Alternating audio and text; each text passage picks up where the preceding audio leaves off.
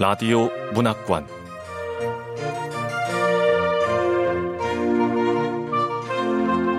한국 단편 문학 특선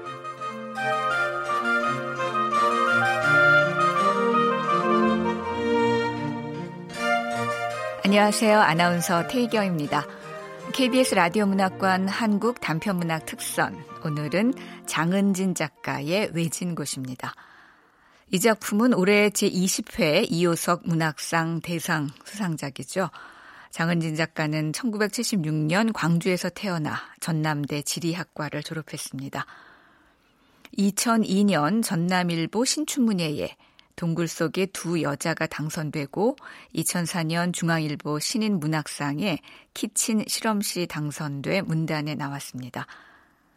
아무도 편지하지 않다로 2009년 문학동네 작가상을 수상한 바 있습니다. KBS 라디오 문학관 한국 단편문학 특선 올해 이호석 문학상 대상 수상작 장은진 작가의 외진 곳 지금 만나보겠습니다.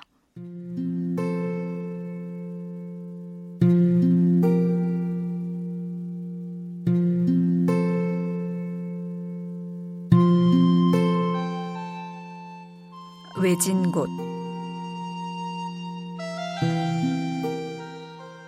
장은진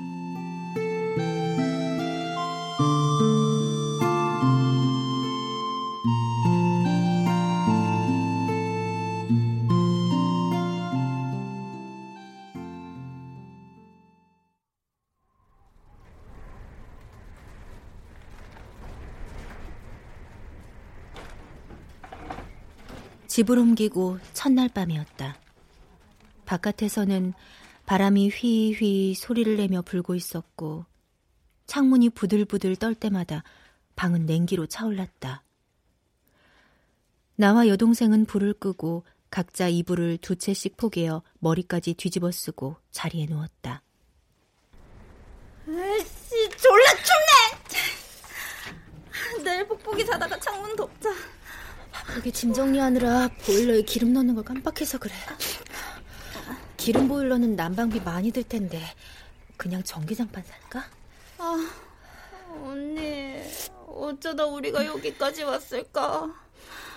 난 저렇게 창호지로 된 창문 처음 봐. 나도. 방은 전에 살던 원룸을 딱 반으로 접어놓은 크기였다. 급하게 보증금을 빼야 했고 역시나 반토막 난 보증금에 맞추어 방을 구하다 보니 동생 말대로 여기까지 굴러오게 된 것이다. 추운 날씨에 짐을 옮기는 과정도 정신을 쏙 빼놓을 정도로 다급하게 이루어졌다. 새 세입자가 들어오기로 한 날짜를 내일로 착각하는 바람에 점심을 먹다 말고 당장 짐을 옮겨야 하는 상황이 벌어진 것이었다. 우리 짐을 치우는 것과 새 짐이 들어오는 시간이 동시에 이루어져서 우리 짐은 오도 가도 못한 채 시멘트 바닥에 반나절 동안 까발려지듯 놓여 있어야 했다.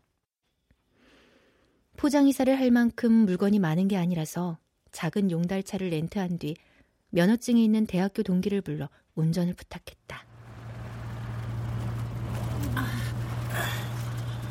아이, 아직 멀었어? 더 가야 돼? 조금만 더 가면 돼. 아, 아, 아, 나혀. 아이, 미안, 미안. 비포장길이라서. 여기까지 오는데 울퉁불퉁한 비포장길이 어찌나 많은지 용달차 안에서 우리의 몸은 여러 번 서로 부딪혔고 자주 출렁였다. 짐을 대충 옮긴 뒤 정신 차리고 났더니 저녁이 한참 지나 있었다.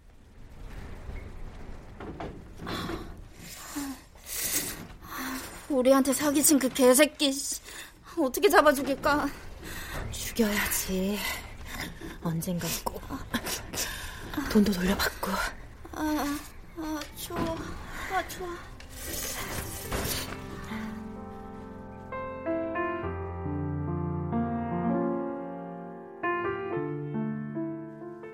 입도 얼어붙은 듯 우리의 대화는 더 이상 이어지지 않았다. 각자의 이불 속에서 자기 숨으로 덮인 공기로 조금씩 추위를 누그러뜨려가며 천천히 잠이 들었다.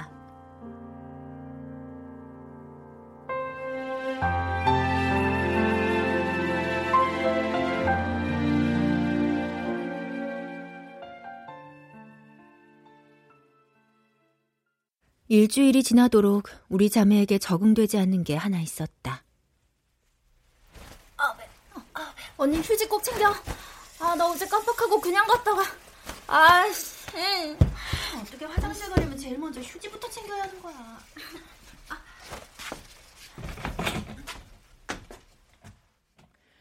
언제나 방 한 개짜리 집에서 살아온 인생이었지만 그 모든 방에는 배려하듯 화장실이 공간 안에 덧붙어 있었다. 그런데 여긴 화장실이 저 멀리 떨어진 곳에 딴청 부리듯 다른 공간에 놓여 있었다.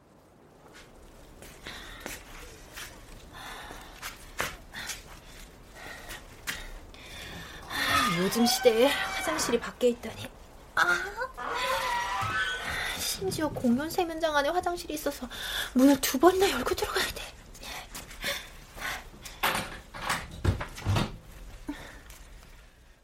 게다가 그것은 공동 화장실이라 볼 일이 생길 때마다 집을 옮겼다는 사실을 실감나게 깨닫게 해주었다. 하루에 여섯 번 화장실을 사용하면 변기에 쭈그리고 앉아 가난과 그것이 몰고 온 온갖 불편함을 여섯 번 생각하게 되는 것이었다. 동생은 오래 참거나 자주 가는 일이 안 생기도록 물을 적게 마셨다.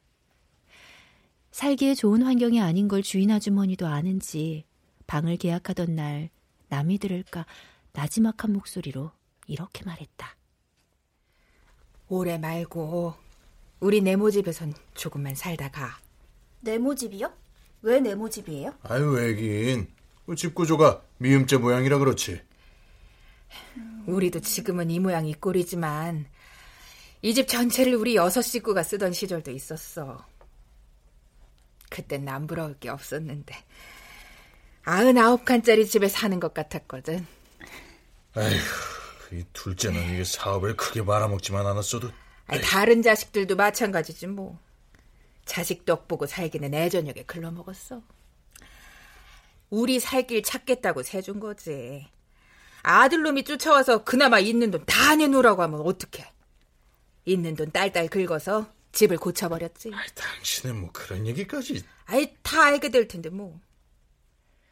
집주인은 공동 화장실과 샤워실을 만들어 코인 세탁기를 석대 들여놓고 부엌이 없는 방에는 물을 쓸 수 있게 수도관을 연결하고 보일러도 따로 놓았다. 네모 집에는 주인 내외가 기거하는 방을 빼면 총 9개의 방이 있었고 부엌이 별도로 딸린 방은 방세가 조금 더 비쌌다. 방마다 번호가 붙어 있는데 우리가 사는 곳은 9번 방으로 네모집에서 모서리에 해당하는 끝방이었다.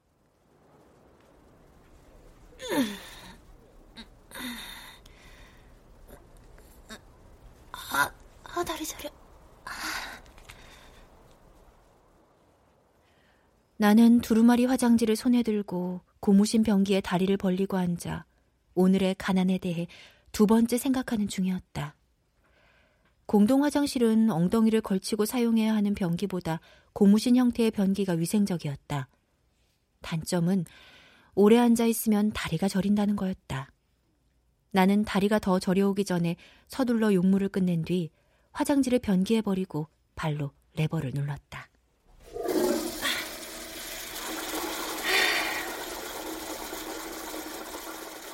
오늘의 두 번째 가난이 소리를 내며 물과 함께 어둠 속으로 빨려 들어갔다.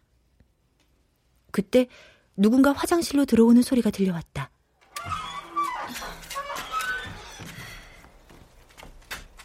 아, 되도록 다른 세입자하고는 마주치기 싫은데.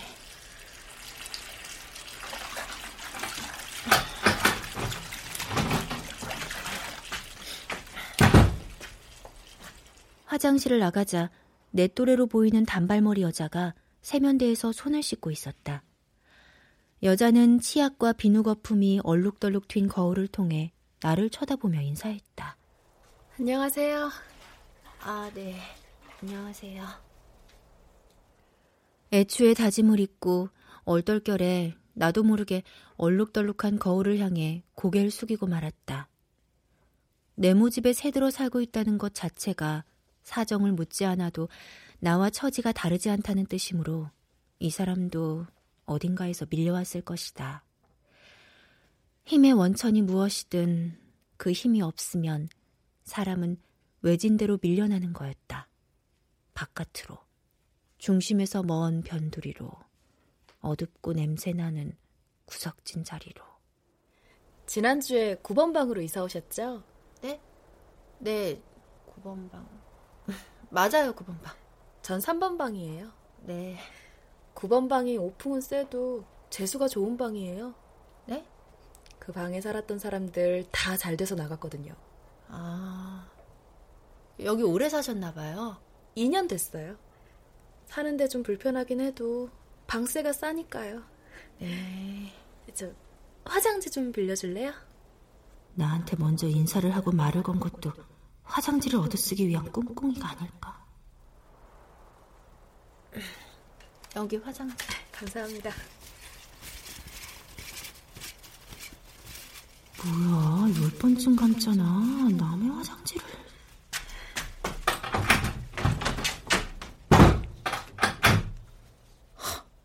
두루마리가 절반으로 줄었네.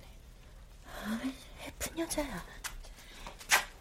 자전거 탈 줄 알아요? 알면 배문 앞에 세워져 있는 자전거 언제든 필요할 때 써요. 여긴 컵라면 하나 사러 편의점 가는 길도 멀잖아요. 그리고 밤엔 되도록 혼자 다니지 말고요. 네.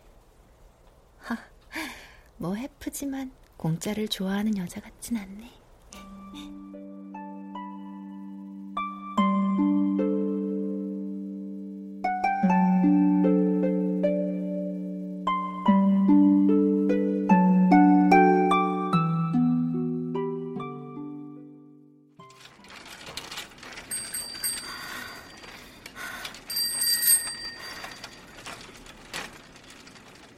삼번방 여자의 자전거를 타고 편의점에서 컵라면과 햄버거를 사왔다. 여기가 얼마나 한적한 곳이냐면 네모집이 있는 데서 한 정거장만 더 가면 버스 종점이 나왔다.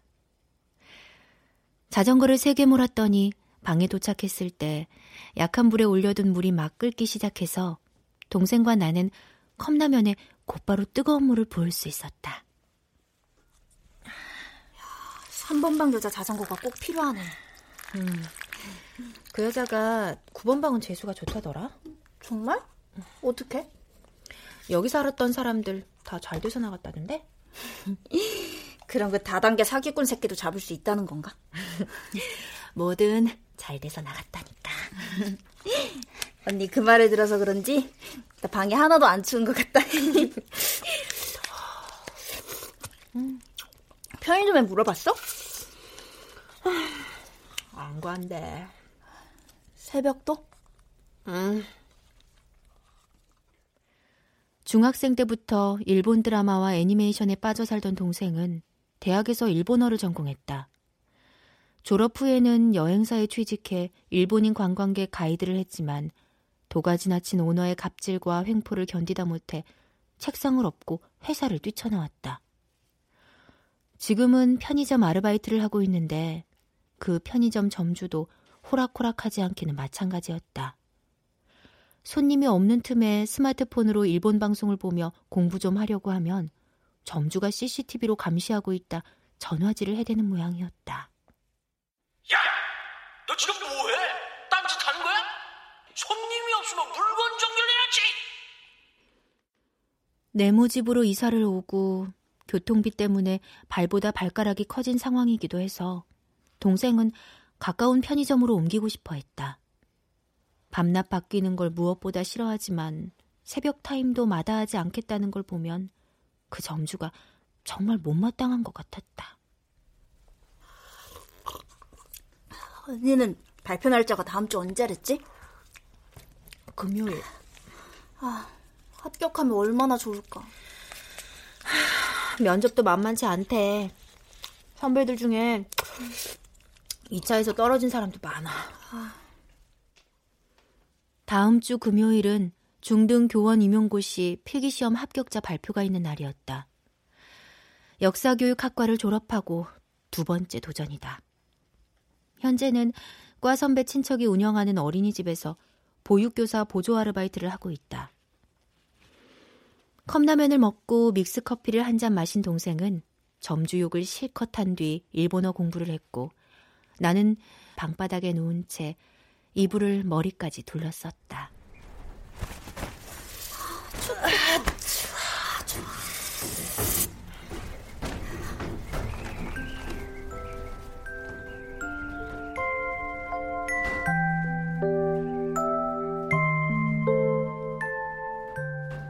바람 때문에 얇은 창호지 문과 창문이 떨어져 나갈 듯 크게 흔들렸다.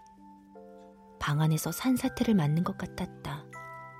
아니, 가진 게 없다고 협박을 받는 기분이었다. 순간, 여기서 잘 돼서 나갈 것 같지 않다는 불길한 생각이 들었다. 그렇다고 여기보다 더한 데도 없을 것 같았다. 그날 밤, 바람은 잠자리에 들 때까지 잦아들지 않았고, 그 바람 소리를 잊기 위해 맘먹고 전기장판 온도를 조금 높였다.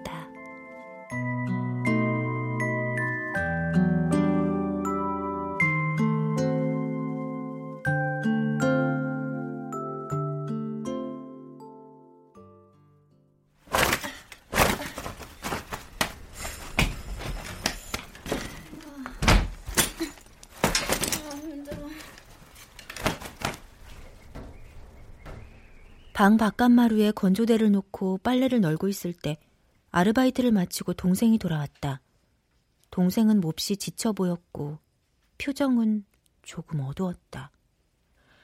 나는 아무것도 묻지 않고 동생이 옷을 갈아입는 동안 서둘러 저녁상을 차렸다. 음, 음. 왜? 입맛이 없어? 아니, 나 편의점 관뒀어. 아. CCTV에 대고 빡큐를 알려줬거든? 참다 참다 도저히 못 참겠어서. 역시나 바로 전화를 걸어서 욕을 하더라고. 그래서 나도 내가 하는 모든 욕을 다 해줬지. 처음 들어보는 욕이 많은지 혀를 내두르더라. 욕을은 누구도 날 못 이기지. 아, 나 여기서 가까운 다른 편의점 알아볼래. 널리고 널린 게 편의점인데 뭐 사람 구하는 데도 있겠지. 동생은 울고 싶을 때 우는 대신 욕을 하는 습관이 있었다. 아는 욕을 다 했다는 건 그만큼 많이 울고 싶은 날이었다는 뜻이었다. 잘했어. 그치? 설거지 내가 할게. 동생은 그 말이 듣고 싶었던 것 같았다. 잘했다는 그 말. 밥 한 그릇을 비운 동생은 후련한 표정을 지으며 설거지를 했고 나는 청소를 끝낸 뒤 양치질하고 손에 로션을 바르고 있을 때였다.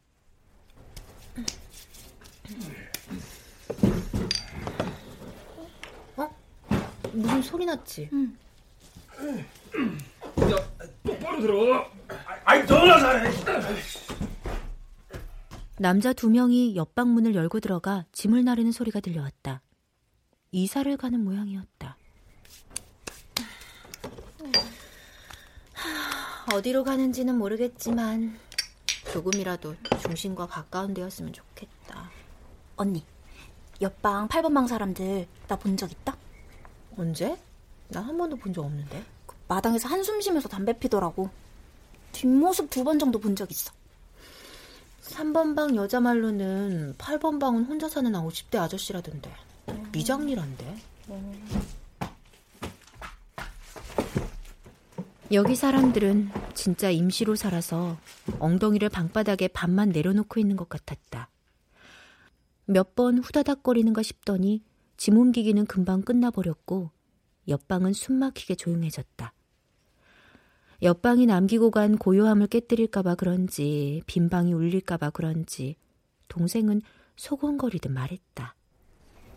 여기 꼭 여관 같지 않아? 그냥 잠시 머물다 가는 곳. 너 여관 가봤어? 뭐꼭 가봐야 알아? 드라마 같은데 많이 나오잖아.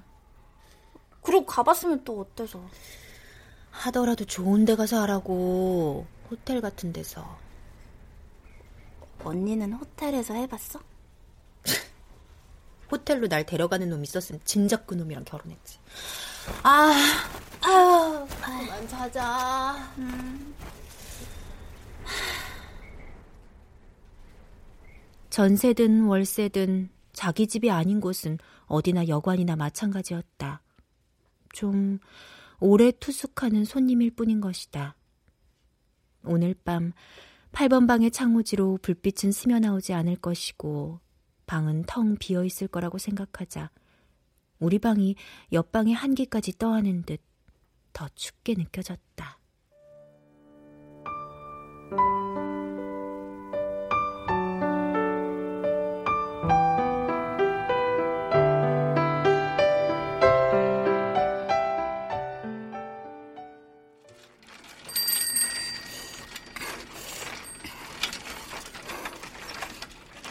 집에서 하루쯤은 쉴 줄 알았는데 동생은 다음날 바로 편의점 아르바이트를 구하러 인근을 돌아다녔다. 3번 방 여자의 자전거를 타고 그 자전거로 닿을 수 있는 거리에 모든 편의점을 둘러봤지만 동생을 원하는 곳은 한 군데도 없었다. 돌아오는 길에는 빙판에 미끄러져 자전거가 넘어졌는데 다행히 크게 다치지는 않은 것 같았다. 자전거를 돌려주다 3번 방 여자와 친해진 동생은 내내 그 방에서 과자를 얻어먹으며 이런저런 얘기를 나누다 내가 퇴근할 무렵에야 우리 방으로 건너왔다. 언니, 3번 방 여자 간호조무사래. 근데 월급도 적고 간호사에 비하면 대우가 너무 나쁜 거지. 그래서 간호 전문대 들어가려고 공부 중이야. 음. 설거지는 내가 할게. 아파? 많이 안 다쳤다며? 아, 괜찮을 거야. 어디 좀 봐. 아, 몸좀 봐. 바지를 걷어 올리자 시퍼런 멍이 들어 있었다. 비상약이 없어서 3번 방 여자한테 동전 파스를 얻어다 붙였다. 파스 기운 때문인지 피곤한 하루를 보낸 동생은 금방 잠이 들어버렸고 나는 조용히 방을 나와 세탁실로 갔다.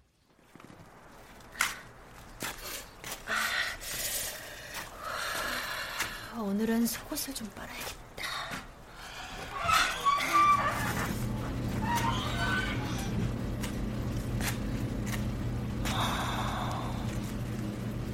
세탁실로 들어서는데 마른 체형의 남자가 세탁기 한 대를 사용하고 있었다. 남자는 턱을 받치고 쭈그리고 앉아서 드럼 세탁기의 투명 창을 골똘하게 들여다봤다. 세제 거품이 투명 창으로 거칠게 부서져 내리는 걸 지켜보고 있었는데 그것은 꼭 선창을 통해 보이는 폭풍 치는 바다 같았다. 어쩌면 남잔 내년에도 갈 수 없을 한여름의 바다를 미리 그리워하고 있는 건지도 모르겠다. 인기척에 뒤돌아본 남자와 눈이 마주쳤다. 처음 보는 사람이었다. 인사를 건네야 하나 잠깐 고민이 되었고, 남자 또한 나와 같은 고민에 빠져 있는 것 같았지만, 서로가 하지 않는 쪽으로 갈피를 잡아갔다. 인사란 한 번 하기 시작하면 다음에도 계속해야 하고, 가끔 그것은 번거로움과 불편으로 다가오기도 하니까.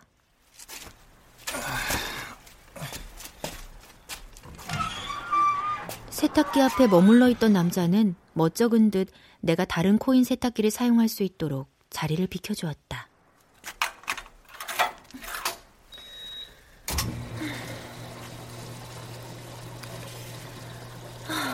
빨리 돌아가는 동안 그래 바람이라도 좀 쐬지 뭐.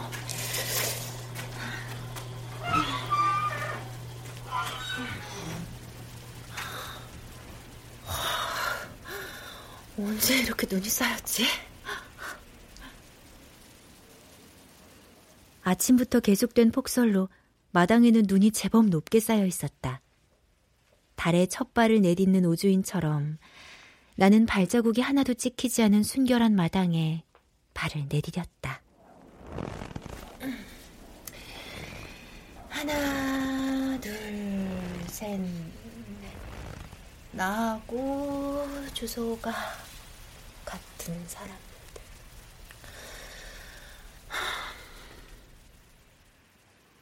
나는 마당 한가운데 서서 언제부턴가 생겨버린 버릇대로 아홉 개의 방 중 불이 켜져 있는 곳이 몇 군데인지 세어봤다.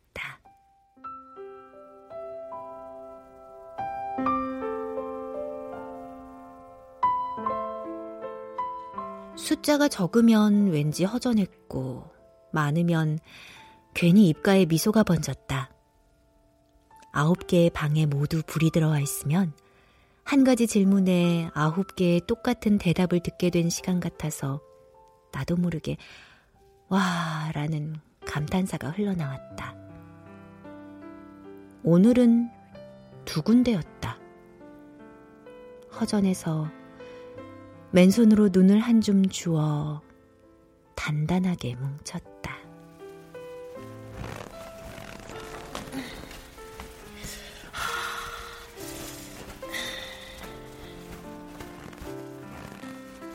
허리를 수그려 뭉친 눈을 굴려 몸집을 점점 키워나갔다. 두텁게 쌓인 눈 때문에 몇 번 굴리지 않았는데도 주먹만한 눈뭉치가 금세 농구공만큼 커졌다.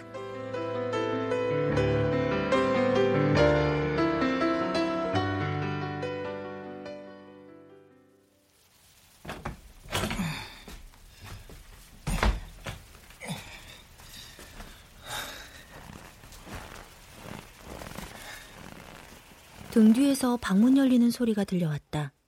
고개를 돌려보니 5번 방이었고 아까 세탁실에서 본 그 남자였다. 남자는 신발을 신고 나와 나처럼 눈을 뭉쳐 눈밭에 굴리기 시작했다.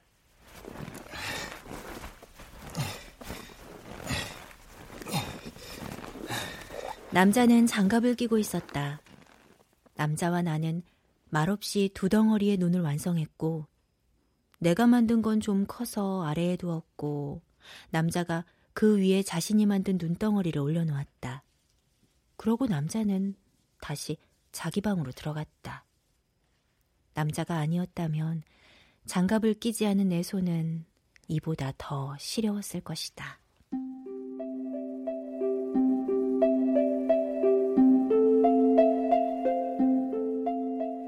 남자와 내가 만든 눈사람은 오랫동안 마당에 있었다. 스스로 녹아서 작아지고 찌그러질 때까지 아무도 건드리지 않았고 무너뜨리지도 않았다. 네모집에서 사는 사람들이기 때문에 아무도 그것을 훼손하지 않은 것 같았다.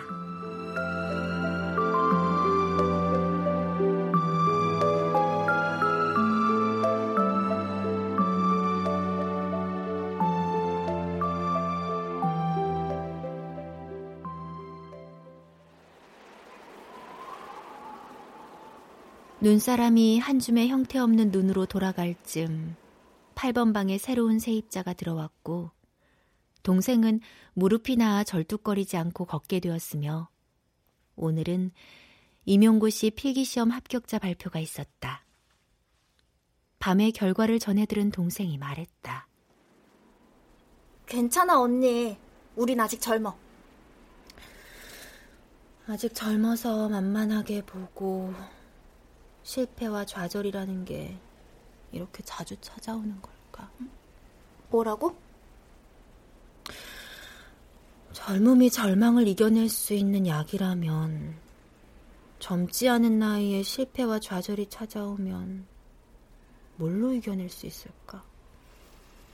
어떤 핑계를 대서 미래를 기약할까? 그런 생각이 드네. 음. 그땐 연륜이란 게 생기지 않을까? 삶의 연륜. 연륜? 응. 나무의 나이테처럼 나이를 먹으면 삶에 그려지는 무늬들 말이야. 이럴 때 보면 나보다 두 살 어린 동생이지만 두 살 많은 언니 같다는 생각이 들었다.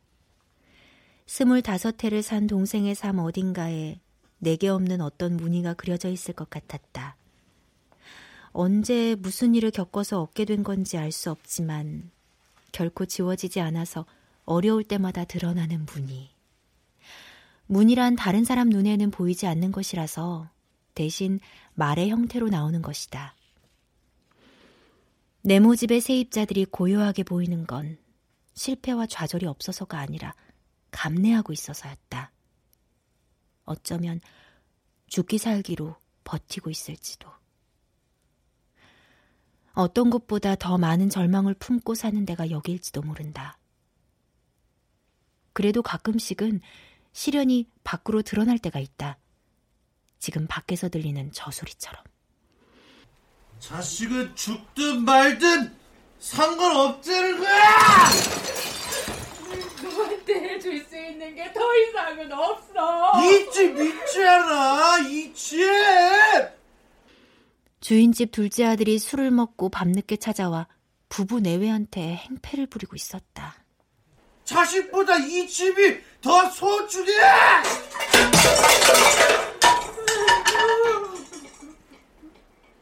방에 가만히 앉아서도 그들의 문제가 무엇인지 알 수 있었다.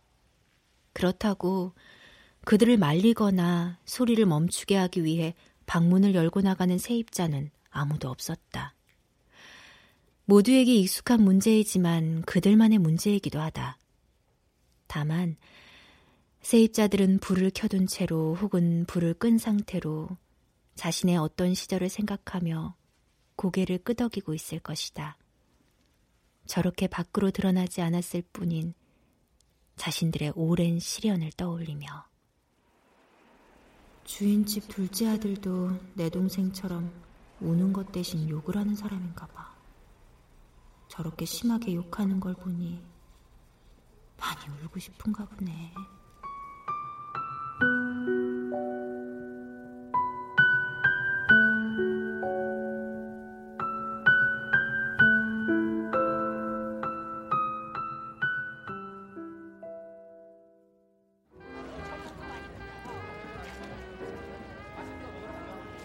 크리스마스 이브였다.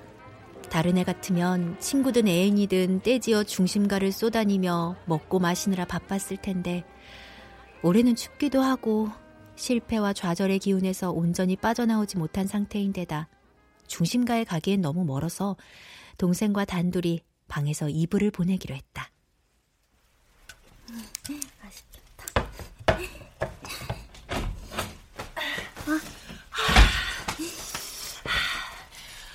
오늘은 아홉 개 방 모두 불이 있어. 크리스마스 트리 같더라. 이뻤겠네. 촛불까지 있으니까 진짜 크리스마스 이브 같지. 음악이 있으면 더 좋겠다. 어, 오케이.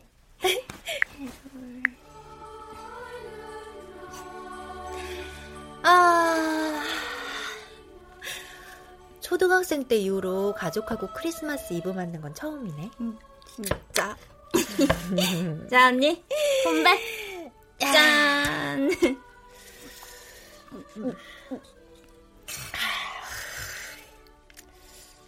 방 안에 촛불 하나 있을 뿐인데 크리스마스 분위기가 좀 난다.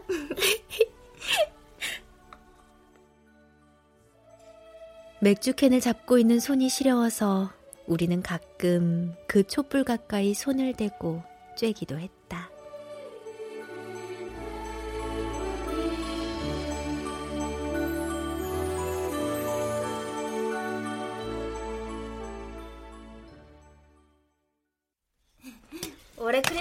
이브는 비교적 괜찮았어.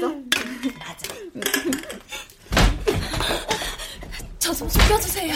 빨리요, 빨리.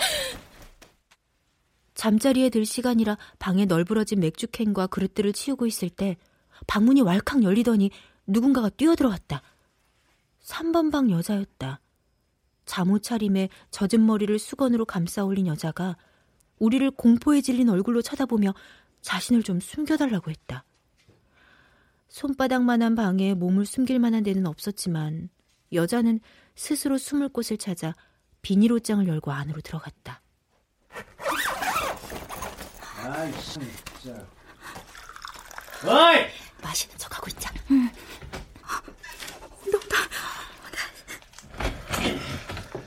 어디 있는 거야? 나와! 당신 뭐야? 아이씨. 어이, 이 집에 있는 거 다 알고 왔거든.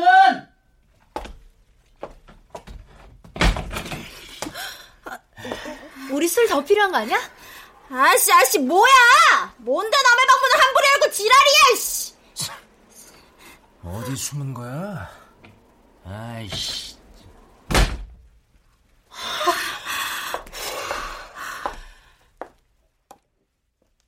사내가 완전히 돌아가고 동생이 비닐옷장 지퍼를 열었을 때 여자는 웅크린 자세로 앉아 폭설을 맞은 사람처럼 바들바들 떨고 있었다. 괜찮다고 말해도 여자는 쉽게 밖으로 나오지 못했다. 숟가락을 넣어 문고리를 잠그고 나서야 조금 안심한 듯 옷장에서 나왔다. 따뜻한 차예요. 마셔요. 네, 고마워요.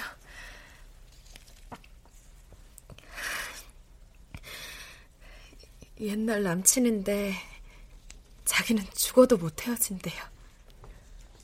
애인하고 데이트를 해야 하는 특별한 날에 전 애인한테 쫓기고 있다니.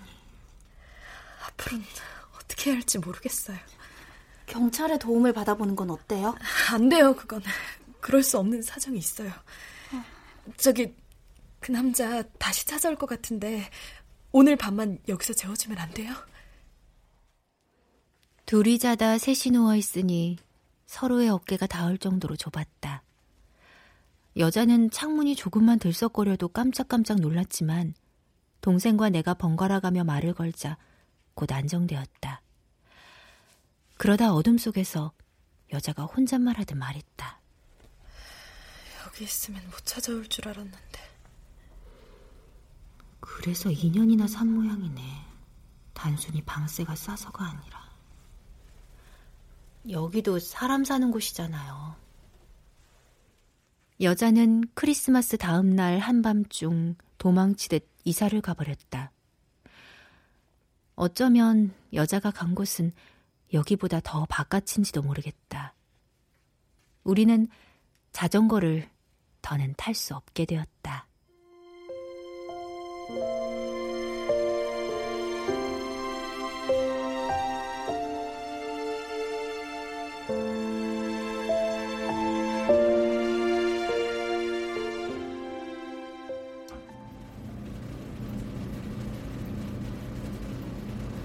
오번방 남자는 세탁을 자주 했다.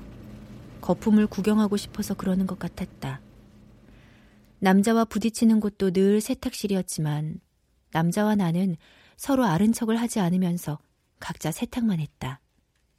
아직 말이 필요하지 않아서 그렇지 어느 한쪽이 무심코라도 말을 건네는 상황이 벌어진다면 아른 척하지 않음이 인사로 인정되었던 지난 시간은 지워질 것이다. 나는 속으로 누가 먼저 침묵을 깨게 될지 내기를 걸고 있었던 것도 같았다.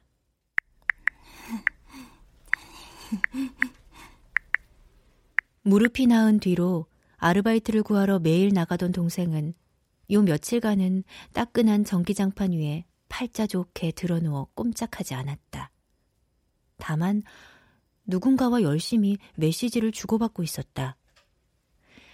내가 다니는 어린이집에는 오늘 심각한 문제가 생겼다. 아동학대 신고가 접수되었다며 경찰이 CCTV 영상을 확보하러 어린이집을 찾아온 것이었다. 남자아이의 허벅지와 팔뚝에 꼬집혀서 생긴 멍자국이 여러 군데 발견되었다고 했다. 집에 돌아오니 동생은 게으름을 털고 일어나 빨래를 널고 있었고 저녁상을 차려 상보로 덮어놓고 나를 기다리고 있었다. 음, 음 맛있다. 너 집에 있으니까 이런 건 좋네? 밥 차려놓고 기다리는 거. 음. 왜 안 먹어? 아, 난 점심 늦게 먹어서 생각 없어. 저, 어, 언니. 왜? 뭐 할 말 있어? 후미코 알지? 후미코? 응. 너 대학 다닐 때 교환학생으로 왔던 일본인? 응. 나 그때 일본어 빨리 배우고 싶어서 후미코하고 친하게 지냈잖아. 후미코도 한국어 빨리 배우고 싶어 해서 나하고 친하게 지냈고. 와, 지금까지 연락하고 지낸 거야? 어. 그, 근데 후미코가 음. 그러는데 일본은 지금 경기가 호황이라서 구직난보다 구인난이 심각하대. 일할 사람을 못 구해서 가게를 닫아야 할 정도래. 그 한국 대학생들을 연수시켜가지고 자기 나라로 좀 보내달라고까지 한대. 떠나고 싶구나. 후미코 말이 거긴 프리터로 사는 젊은 애들도 많고 시급이 세서 월급쟁이 못지않게 본대. 그러니까 같은 일을 할 거면 일본에서 하는 게 훨씬 나을 것 같아. 현지에서 아르바이트 하면서 일본어를 더 익히는 것도 나쁘지 않을 것 같고 봐서 정규직 자리를 구해도 괜찮고 뭐 정 힘들면 한국어를 가르쳐도 되고 방은 후미코가 당분간 자기 집에 머물러도 된대. 동생이 저러는 거 화장실 때문일까? 물을 많이 마시고 싶어진 걸까? 하지만 일본이라니 왠지 여기보다 더 외진 것 같은데. 일본은 지진도 많고 방사능 문제도 있어서 건강에 해롭지 않을까? 위험하지 않을까? 아니야. 후미코가 사는데 노사카야. 후쿠시마랑 좀 떨어진 데라서 괜찮을 거야. 그래도 그렇게 따지면 일본하고 우리나라도 별로 안 멀어. 너는 이미 마음을 굳혔구나.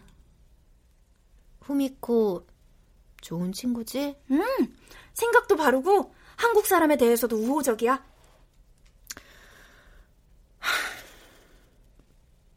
왜? 걱정돼? 응. 그냥 어학연수 간다고 생각해. 어학연수? 응, 어학연수. 어학연수라니까 근사하긴 하다. 나 대학 때 진짜 가고 싶어 했잖아. 동기들 중에 나만 못 갔어. 그랬지. 일본으로 먹고 살겠다는 애가 일본에 안 가봤다는 것도 이상하고. 근데 일본어는 욕이 몇 가지 안 된다던데 욕 못해서 어쩔 거야? 욕할 일 있으면 한국말로 해야지. 욕은 한국말로 해야 찰져서 욕한 것 같거든. 구인난이라니. 일본 애들은 좋겠다. 하지만 방사능. 그건 안 좋네. 우리나라도 곧 그런 시절이 오지 않을까? 마냥 바닥만 치진 않을 거야. 그때쯤 돌아오면 돼. 동생은 나보다 어린데도 항상 어른스럽고 당찼다. 재해와 재난이 많은 나라에서도 살아 돌아올 아이였다. 여기 혼자 남을 내가 걱정되는지 동생이 넌지시 물었다. 언니, 나랑 같이 갈래? 일본어도 모르는데 어떻게 가? 몰라도 일할 수 있는 데는 여기보다 많을 거야. 거긴 호황이라니까. 나는 잠시 생각에 잠겼다. 어린이집 상황이 마음에 걸렸지만 얘기하지는 않았다. 나는 잘 알고 있었다. 내가 가지 않을 걸 알면서 물어봤다는 걸. 여기 혼자 두고 가는 게 미안해서 그냥 해본 말이라는 걸. 방사능 때문에 깨림칙해? 언니, 너 노래 살고 싶구나? 나 노래 안 살고 싶어.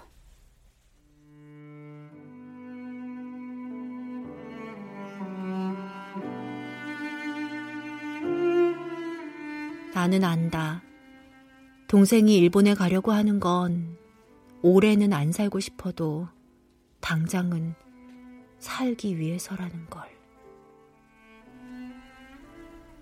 내 꿈은 여기에 있잖아. 꿈이 있는 곳이면 거기가 어디든 견딜 수 있을 것이다. 동생도 나도.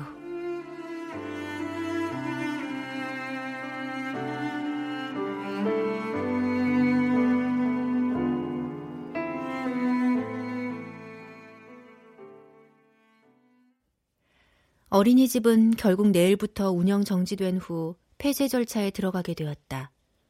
우울증을 겪던 담당 보육교사의 학대가 사실로 밝혀졌고 피해 어린이가 두 명 더 있다는 것까지 드러났다.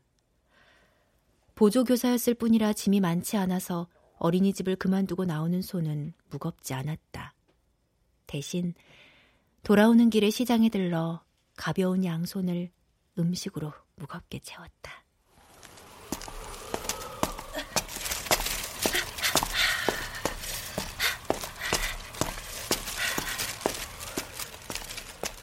음식이 식을까봐 걸음을 빨리 했다.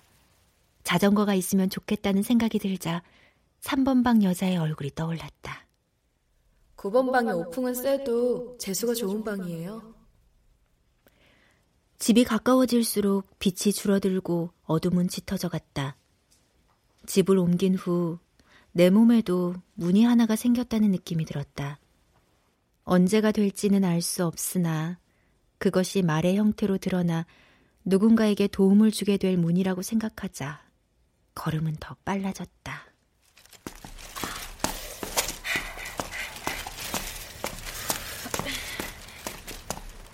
집에 거의 다 왔다. 다행히 음식은 아직 온기를 잃지 않았다. 동생이 좋아하는 것들이었다. 일본에 가면 그리울 음식들. 일본으로 떠나기 전 마지막 밤이라 동생은 아마 들뜬 얼굴로 짐을 싸고 있을 것이다. 후미코가 그러는데 일본은 일할 사람을 못 구해서 가게를 닫아야 할 정도래. 이제 물을 실컷 마실 수 있게 된 동생의 마음이 무거워지지 않도록 어린이집 얘기는 하지 않을 생각이었다.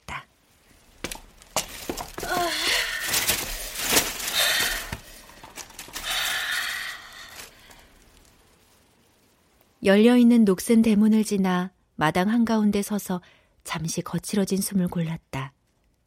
숨을 고르며 불이 들어온 방의 개수를 세었다.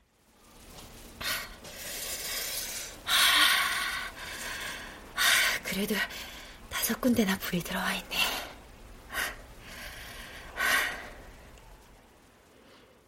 동생이 가고 나면 나는 더 자주 저 네모난 불의 개수를 세며 지내게 될 것이다. 그때 등 뒤로 누군가가 걸어오는 소리가 들리더니 혼잣말인 듯 작고 부드러운 말이 내 옆을 스쳐 지나갔다. 오늘은 좀 늦었네요.